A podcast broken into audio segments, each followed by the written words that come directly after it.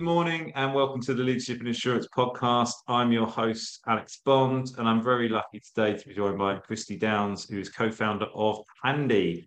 Uh, Christie, how are you? Hi, Alex. Yes, fantastic here. Little chilly in Vegas, but I shouldn't complain. There are others much, a much worse situation in other parts of the country. Yeah, yeah, yeah. Where are you at the moment? Henderson, Nevada. Oh. Yeah, despite my accent, yes. yeah, yeah, I did. I was thrown by that because I was like, I'm sure we were speaking to someone in Australia. And then, um, how long have you been there? Uh, three years. We launched Handdii over here three years ago, just before COVID. Yeah. Oh, nice, nice. Well, we'll dive into that. But before we dive into, yeah, too many of the questions, um, perhaps you'd be kind enough to introduce yourself and obviously the Handdii business for the people that are there that might not be aware. Thanks, Alex. Yes, so my name's Christie, uh, CEO, co-founder of Handdii. Uh, my uh, co-founder is Catherine Wood, and uh, Handdii connects insurance companies and their customers to local pre-vetted contractors to fast-track property claims. Uh, my background was in the construction industry, and my co-founder Catherine led motor and property claims for a large insurance carrier. So um, together we we had this pain point that we just needed to jump out and solve. Awesome, awesome. So you've already informed us. Obviously, you're now based in, uh, in the US, and, and you launched in the US three three years ago. But but take us back to the beginning. So when you launched in 2019 in, in Australia, I believe. Yes, we did initially. So that's where I'm from, um, as you can hear in my accent. And so uh, so is Catherine. And um, back then, uh, Catherine had this problem with property claims where um, you know, there's this process that has multiple touch points and suppliers. And um, she thought that these small claims should be fast and easy. And yet they were starting to cost more money and complaints were going up. And so she came to me, I was a supplier of hers at the time. And I said, well, it's because as a big construction company, I actually prefer a $100,000 claim. You need to get those small claims to local contractors and you need to fast track it to them. And and so, you know, technology could do that. And so we launched in Australia initially. And um, very quickly, we were approached by the Hartford InsurTech Hub, an accelerator over here in the US. Um, and the problem's the same across the world. So um, we had some key players over here that were keen to get us to launch in the US. And so now we're operating in both countries. Um, yeah, excited to share more. Yeah. Wow, exciting! Um, it's quite nice to be approached to join one of those things. It's um, quite often you're you're applying. Did that did that just come out of the blue? Well, I think we we knew a friend of a friend who said you need to apply to this thing. So you're right. I did. We definitely did apply. Um, but but yes, it was a lovely welcome um, into the market over here. That's that's for sure. Actually, funny story. Um, that's where these vests happen. So when we went to this, um, when we went to this accelerator, they said, "Oh, you need to wear matching t-shirts so that we know who's in which team." And we're like, "We don't want to wear that standard black t-shirt that all the startups wear. You know, you see them walking around Silicon Valley, whatever." And so Catherine was like, "I know. We should wear like workwear vests because yeah. you know we're representing the contractors. You know." And um, so well, that made sense. And so we turned up in our high vis vests, and then that's it. Now, if we if we turn up somewhere we don't have them, they're like, "Who are you?" Like. Yeah, I was to say for, for people not watching and only listening, that Christie's in full high vis wear, and um, I would have been disappointed if you had turned up without it. I was going to mention it because um, I think we met very briefly. I know I know you had more of a conversation with the rest of the team, but we met very briefly in Vegas at ITC, and and and yeah, full high vis at all times. Every time I saw you, I think. Yeah, uh, contractors we're representing. Correct. We're you know they're at the table. They're here at the conversation. So. I like that though because it is true. I mean, it is it is useful. I, have kind of fought really hard against branded wear just because the quality of it tends to be quite poor. So um, um, I, I, have tasked um, Sophie with trying to find us some stuff for a next event we go to. But it is the ubiquitous black t-shirt with your logo on it, and uh, it's not that much fun. But um, yeah, you bring quite a lot of fun to the party. In fact, in Vegas, you had uh, we were showing you beforehand. You were giving away ducks, or what yes, was that I think we had a massive inflatable duck, and we had all these little ducks there. And so once again, we were having this conversation, and I said to Catherine, like that ITC is just massive. Like And as a growing company like ours, like we haven't got a massive stand that, you know, with bells and whistles, like those things can cost 50 grand. And so, and I said to her that we, what do we do to stand out? Like, how do we be memorable? And um, one of our friends is obsessed with um, those rubber ducks. So we, blow, we bought him this massive inflatable one. And so we're like, let's take the rubber duck and let's take, you know, because we're in property claims and, you know, water mitigation. It's like keep your head above the water. We just made up something that kind of connected with our property claims, right? And then everyone loves a duck. So now you guys have got one over there in the UK. Yeah, the yeah, ducks yeah. are dated all around the world. Yeah, you should do a you should do something on your your, your socials about what's the furthest one of your ducks traveled. So uh yeah, Oh, because that's we a good idea. because we're definitely in. Yeah, as I say, we've it's become a bit of a company mas- mascot for us because um yeah, it was a nice thing. You know, we're at ITC, we went as a team and we came back and uh, yeah, we told we've called it Finley Vega, Finley for FinPro and Vega for Vegas. Um, uh, there, there was a there was a small agreement. If anyone had, none of us have got children. If anyone has a child, they've got to call it Finley Vega. But um, we decided a duck a duck was fairer. Um, I love that. yeah. So take us back to the problem. So you almost like you had the solution, but but you were you aware of the problem, or was it just you know? So you were a supplier, but you it, it Mm. just it was a pain point to you. Was it was it painful from a supplier perspective as well, just working with insurance companies? Um, so I guess, yeah, so we really felt that specific pain. And like I said, it was really both on the carrier side and on the contractor side. So as a construction company, um, like I said, I prefer a claim that's $100,000 because I can make a good margin on that. But the insurance company wouldn't give, they'd just give us one big claim and a whole host of these small claims. And on a $5,000 claim, I can't make much money. So it takes just as much admin, just because we've got all these overheads that we're carrying as a big company. And so we had to do them, but we'd almost might run at a loss with those small claims. Um, but we do it because we wanted the $100,000 claim. But then if you think about it, which customers are we going to focus on? We're going to put our love and energy over here on this $100,000 claim. And all of those $5,000 customers, they deserve just as much attention. And so I think it's all about that margin on margin in the in the ecosystem, if you like. And so that's what I was saying to Catherine at the time is like you need to strip that back and be able to get these claims straight to a local contractor. They've got three to 30 people in their team. They love a $5,000 job. That's what they do every day. They're getting out there and they're just really passionate about customer service. The Yeah. problem for the insurance carrier is they can't deal with 12,000 small contracting companies around the nation. They can only deal with a handful of big suppliers. And so that's why, you know, technology, of course, can enable that. So we created Handdii, which is a three sided platform. So, you know, the homeowner's got a digital experience that takes them right through to, you know, finding their contractor, getting their um, estimate, and then right through the repair journey, if you like, rather than just getting a check and see you later, have to fix your property. Um, and then, you know, the insurance company can integrate with their claim system. And then the contractor is also has that transparency and everyone can communicate together. So um, yeah, technology can do that. So that's why we, you know, set about creating Handdii, and we really focus on those claims that are under twenty five thousand. Um, so it's really the, it's a large volume of the claims, um, but it's sometimes the stuff that some of the pl- players out there aren't keen on. Yeah. Yeah, well, it's a big problem, isn't it? Like the lower level claims that cause the biggest headaches, seemingly for insurers. Um, Yeah. because you know, it's the solutions have been as quick as to say anything below a certain amount, just pay it, which obviously opens you up to, you know, sort sort of fraud, but a toler- maybe arguably a tolerable level of it, but that's not really a solution. Um, Yeah. through to you know going through this painful process because it really resonated with me. I was thinking about this. My parents had some water damage in their homes, quite a small claim. Um, To get that contractor to them, it was months. So they're part of their house, this small claim, it's, it's not being paid. It's not. It was not even being paid. It wasn't being repaired because they had no control of the process. So, you know, they could have gone on to Handdii, selected someone, got some quotes, pushed it through. Um, yeah, it's such an obvious solution, and, that, and you know that they're in the UK, so it's uh, yeah. When are you come to the UK so you can sort my parents' house out? That'd be great.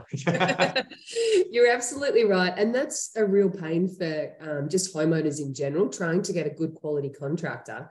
And when you think about it, you know, as a as a homeowner, you've only got that two thousand dollar job to offer that contractor, and you're not going to give them repetitious work. That's it. And if you're going to make them bid against other contractors, suddenly the priority of your your job just you know is falling away whereas you know part of the joy for contractors working with Handdii is that we can provide them with regular work um, and also we can um, guarantee that cash flow so one of the uh, really strong motivators for the contractors joining our platform is that um, it's their payment terms are based on their customer service rating.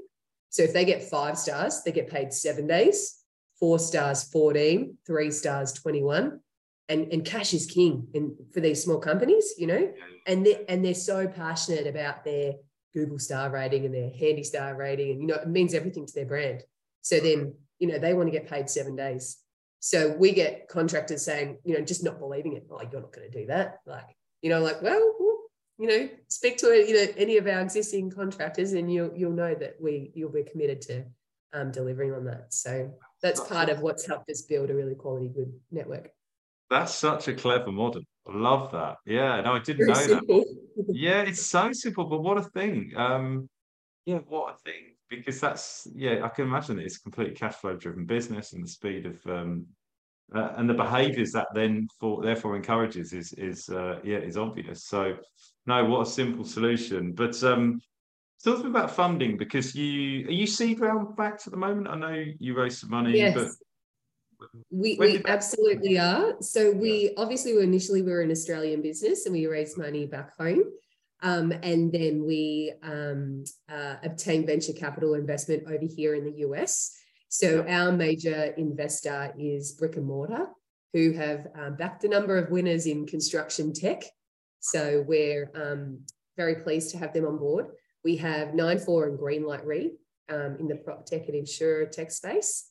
Um, we ha- are invested with um, FJ Labs, so who are marketplace, and then uh, Gaingels, who invest in LGBTQI founders, and then Scale Investors back in Australia, who invest in female founders. And of course, a, a bunch of angels who have been amazing for us since the start. So, yeah, we sort of see our investor group as part of who we're building as our team.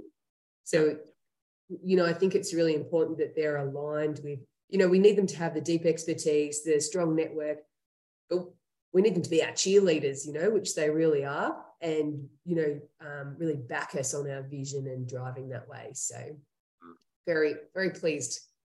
It's, it's a great panel because you've got investors there that represent like culture and values of the business and then like the insurance side of the business, bricks and mortar property side of the business. So you've almost got like a panel of people that are interested from very different perspectives. Um, does that ever give you any? Co- I know once you invest, they're, they're not driving the business, but they obviously you have to you have different. Is there a sort of challenge from um, feeding back investor relationship perspective because they they probably want arguably slightly different things for the business? Is this is that ever kind of a, an issue? Um, interesting you say that. Not at not now. So hmm. we've been through that early. Um, so we, you know, when we were getting early funding, we had a couple of folks that were um, had a different way of thinking how we should advance and grow the business.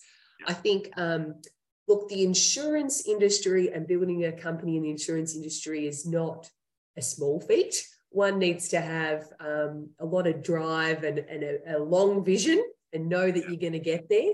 Um, so uh, determination and patience is, is part of that. Um, so we um, have been able to re sort of build and structure both our investor group and our board to get us to where we need to be for the next evolution of our growth. Yeah, yeah, it's important to get the right investors. I've, I've, we've had so many conversations about that, particularly in today's environment as well. Um, yeah. when, did the, when did the most recent round of funding come on board? Uh, so that was October just gone. So we raised 2.5 million. So that will see us a good 18 months. And we've got a, you know, a couple of key milestones that um, we want to tick off um, in the lead up to our Series A. So yeah, we're in we're in a good place. I'm glad that we were able to secure that in this market. Yeah, yeah, great news. Um, I wanted to ask you about your kind of experience um, prior to prior to Handdii, because you, you're you know somewhat of a serial entrepreneur um because you owned your it, wasn't just a construction company you worked for it was your company wasn't it the construction company that you led or you led it i think believe Thanks, Alex. I, I, led the sales side of it. And yes, I was an owner of the company. So when I first started, we um, had 30 staff. We were in Victoria, just a state in Australia with a revenue of 12 million. And it was my job to grow it along with the CEO. And we grew that company to uh, 360 million in revenue and 300 staff. It's now listed in Australia. Um, so it's the largest um, managed repair insurance services company in Australia. Um, yeah, so that really, um, I guess, I've been through those stages of growth of a company, and um, you know, it was my job to set up one of the head offices, so moved there and building relationships. But really, part of what that was about was um, understanding what insurance companies were promising. So, what was happening originally when I first got there is, as a supplier, we were getting claims and we didn't necessarily know which insurance company it was from. And we were just going out to properties and turning up and doing the work. But, you know, one promise from an insurance company is completely different to another. Like you can pay for a cheap premium and you can pay, you know, a lot of money. And so as the service provider, I was like, we should know what we're delivering on here, you know, because I've got a bit of a sales background. I'm like, so um, reached out to the insurance companies and said, Hey, did you know we're working for you? And what are you promising your customers? Because our contractors are in your in your customers' homes and delivering on that, you know? And so I think really like opening up transparency in the supply chain. Um, I really saw that that was important right from the start because I, I, think historically um, insurance, the insurance industry hasn't recognized the contractors as part of the industry. You know? Yeah. Yeah, no, I completely agree. What do you think that transparency does for for, for pricing? I mean, there's a, there's an obvious kind of um, conclusion that I might draw, but you know, are you seeing an impact on pricing from the kind of marketplace and the transparency of information? Yes, yeah, so um, I think that um, the impact on pricing can be around efficiencies. So, um, you know, there's a number of factors that are at play in the market at the moment, right? So, your, your financial markets are obviously creating pressures on the insurance company, but then you've got to think about the construction market too, right? So, there's labor shortages, there's material prices that are going up. And um, what transparency can do is open all of that up so that the insurance companies can have a true understanding of, you know, what are those real, real costs and then how can we streamline um, the process to then gain some more efficiencies while all these pressures are, are, are happening so it's um, yeah it's quite a complex i guess we could have a whole podcast on that alex let's go for it. I um because i'm intrigued by i'm really intrigued by marketplaces. I'm really intrigued by empowering small businesses in um to really compete with with with bigger businesses. And, and and sometimes that's just competing for this relationship. So you know your idea opens up small contractors to these large insurers that may never have engaged before. And that's that's crucial cash flow to a business like that um, you know i can almost think about and reflect on my industry and that you know a lot of these very large recruitment companies do lots of business with very large insurers but actually you know are they getting the best is that the best kind of service for uh, those partners. Now, for a long time, that's not been the case, but the centralization of making that clear and transparent as a process has always been the challenge. So, I'm a big, I'm a big believer in marketplaces. Um, what I was wondering, what other opportunities do you have? Other opportunities in mind? You know, um, are you responsible, for example, making sure that people are insured, ironically, and compliant? Is that part of the process, or is that something that's on the contractors to resolve independently? So um, uh, what else are we involved in? So I guess there's the side of the contractors where we need to ensure that the contractors, when we're vetting them and onboarding them, we need to be doing their background checks. We obtain their licenses. We're nominated on their certificate of insurance. We're meeting the owners. They're signing terms and conditions, code of conduct. You know, we need them to be, you know, buckle tight and doing a great job. So yep. we do that sort of verification. But if you think about, um, you know, our contractors are there in somebody's home or they're available to an insurance company's company's um, customers. Insurance carriers are starting to talk to us about preventative um, repairs or maintenance, or you know, obviously water shut off valves and devices, and and if you're there in a in a customer's home, could you install this while you're there, or could we create a subscription product where we can do a couple of preventative maintenance you know um, activities per year so i think that the industry is looking beyond the claim and going okay what what more can we do? Um, the the trouble of course is that there's costs associated. Like it costs money to get a contractor out to a property and install something. Um, so it's and then the the homeowner isn't so excited about preventing a claim you know you know? So I think um, you know it's a challenge for the industry, but there is definitely opportunity there. And yes, of course, we're working with a number of our insurance carrier clients on on some of those initiatives. Yeah, because how does it work from? So they're not.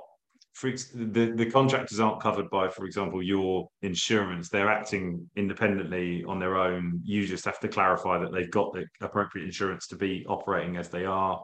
Um, That's right. And then we need to get really good insurance.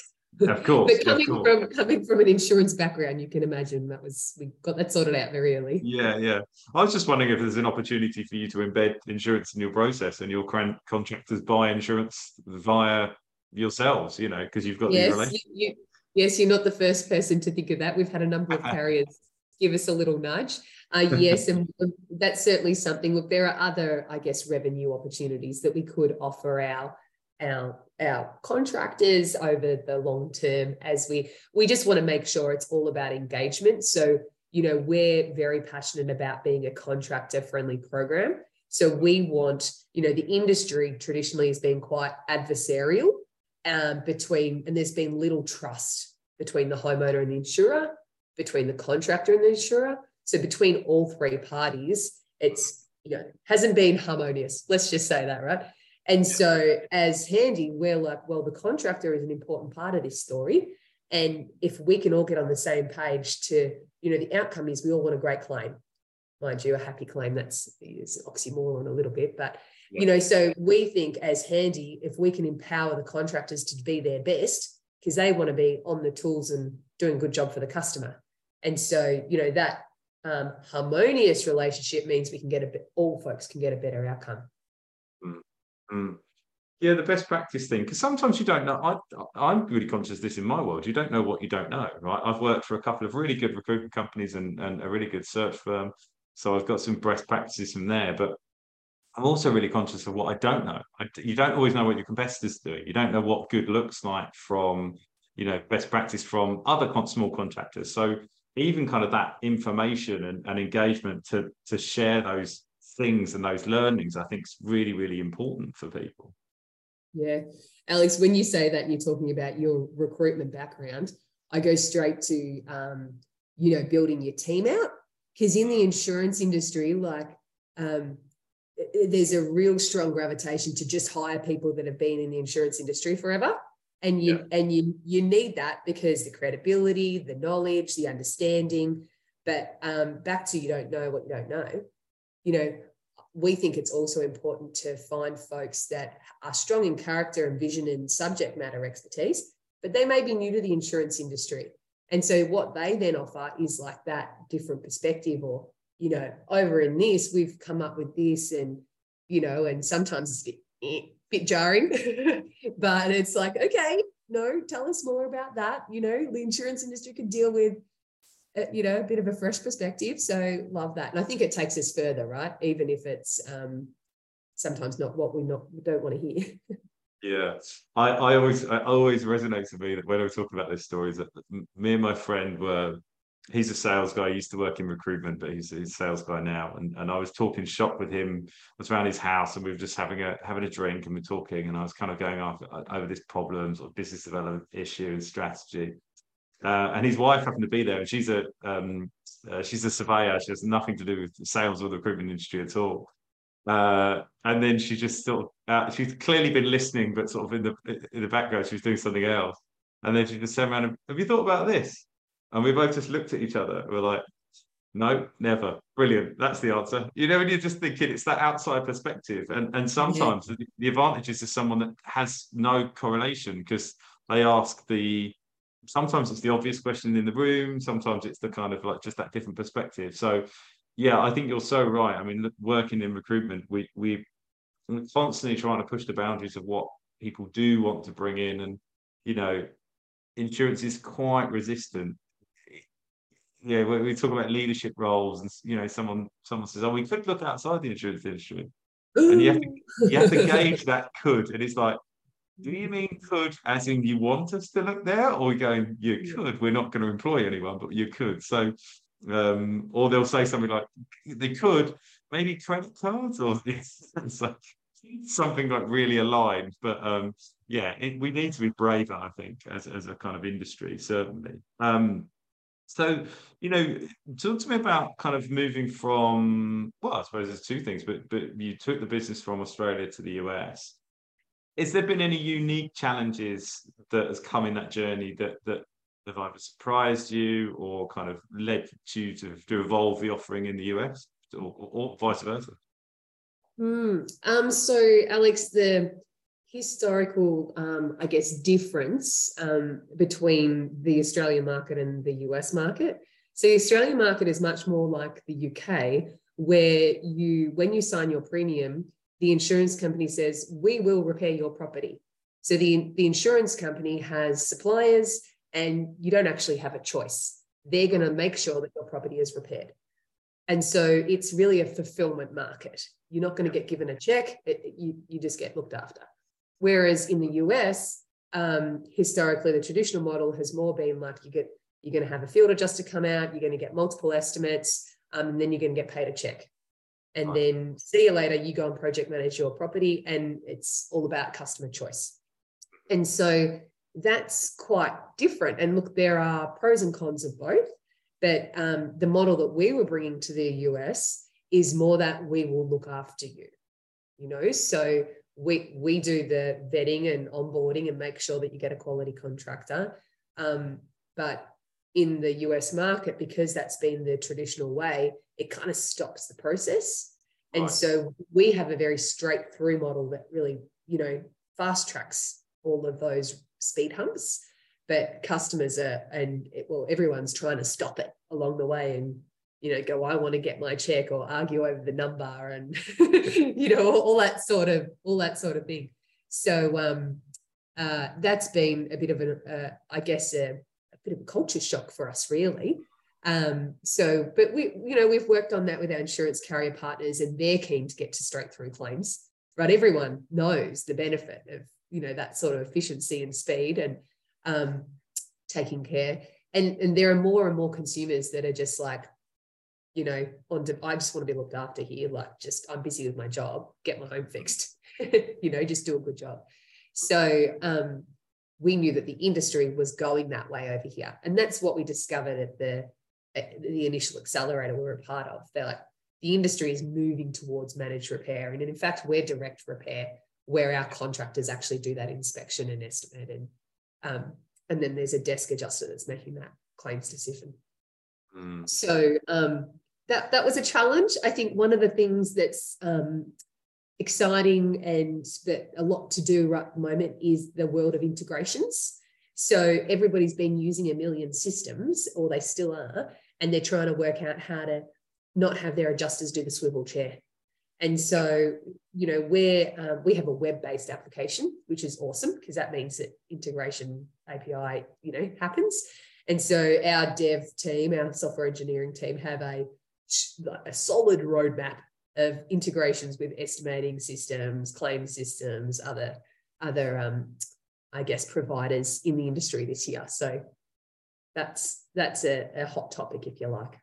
Yeah, that's interesting. Such a cultural shift. I was thinking about that. That speaks to kind of America's culture of individualism and, and sort of self, you know. Uh, whereas, but I imagine that.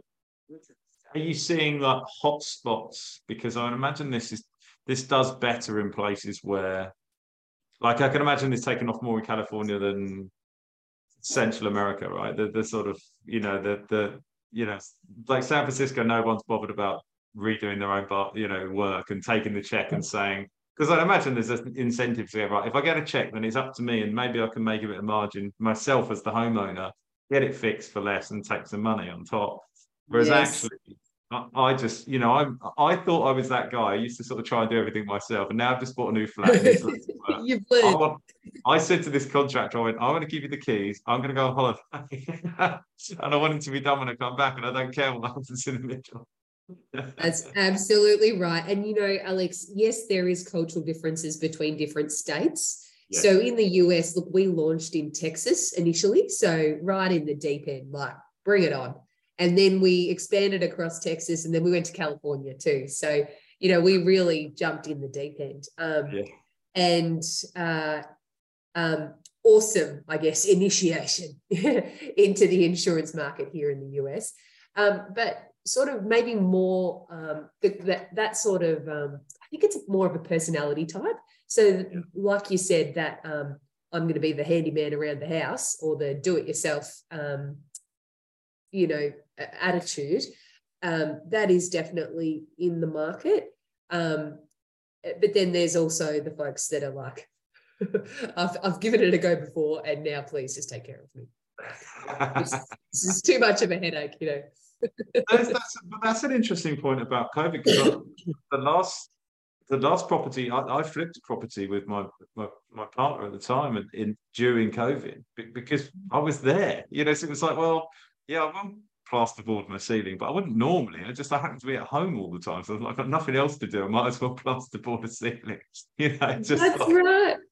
well, it's funny, like you know, there were quite a number of claims because people were you know, all the wear and tear in people's homes, you know, because they're there all the time, right? So um, it really did, um, you know, affect that claim claim volume, the day to day claims.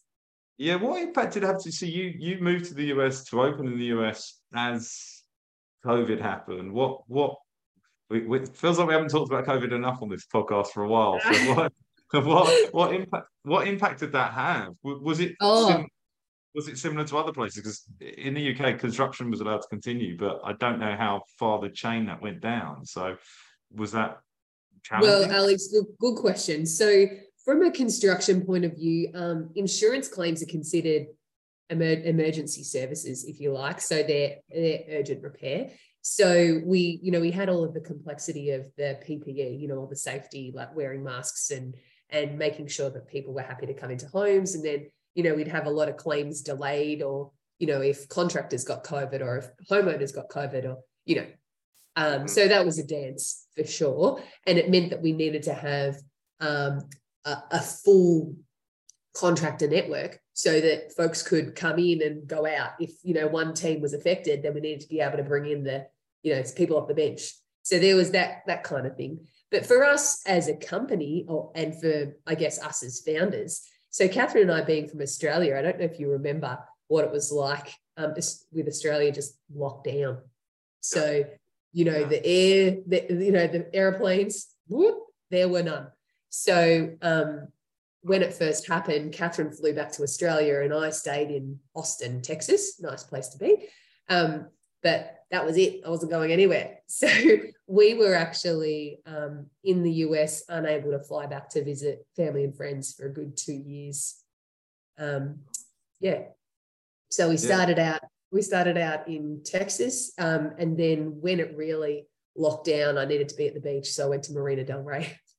So we were at Marina Del Rey doing the paddleboard thing on the um, on our weekends when all the shops were closed and nothing was, you know, um, available to anyone? Yeah, I, I did the head to the coast. wasn't quite as exotic as Marina Del Rey, but I, I moved to Brighton during the year. Oh, um, nice. yeah, I was like, I need to be near some outside space, but um, um, I digress. Um, I'm really conscious of time, so I don't, I don't want to, don't want to stretch it too long. But I'm, I'm really intrigued. You know, you've, it's such an interesting journey. It's such an obvious pain point. I, I always say on this podcast, it's like for me, as soon as something, someone says something that's, you know, it's, it's, it's it's always that seemingly a simple solution. But I used to work in claims, which I was saying, I was like, I know what a mess that side of the business is. So it's such a kind of obvious solution. But um, yeah, it, it's fascinating. So, you know, what's next for Handdii? Is there more geographic growth? Is there sort of different services? Yeah, where, where are you going in, in, in 2023? Thanks, Alex. So yeah, so if you think about Handdii, there's sort of two parts to our um, Nirvana, if you like. So we've got our technology and then we've got our contractor network. So when um, you think about our technology, that's when I was talking about the integrations that we have coming up um, and lots of other exciting functionality. But on the contractor side, yes. So we are in 20 states here in the US. And we've knocked off some big ones, like I said, California, Texas, we're in Florida, we're in New England, we're in Ohio, Wisconsin. Um, so we're really looking to be national by the end of 2023. Um, and we're very selective about hiring our contractors into our network. So it can take a bit of work, but that's okay. We're, we're excited about that. We've got a great team.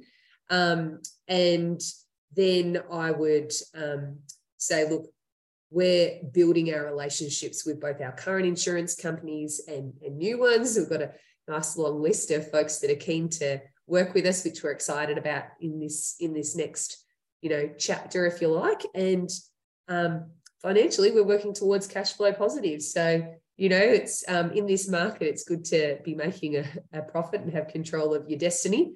Um, so uh, you know, I think that's a, a smart goal, and we're on our way. Awesome. Brilliant, lovely to hear. Um, thank you, Chrissy. Thank you so much for being a guest on the podcast. Um, thank you for also turning up in your high vis because uh, I wouldn't wouldn't have been the same without it. so good. Oh, thanks, Alex. That was fun. No, thank you, and um, yeah, I'll speak to you very soon. And um, yeah, thanks once again for being a guest. Thank you. Ciao. Bye.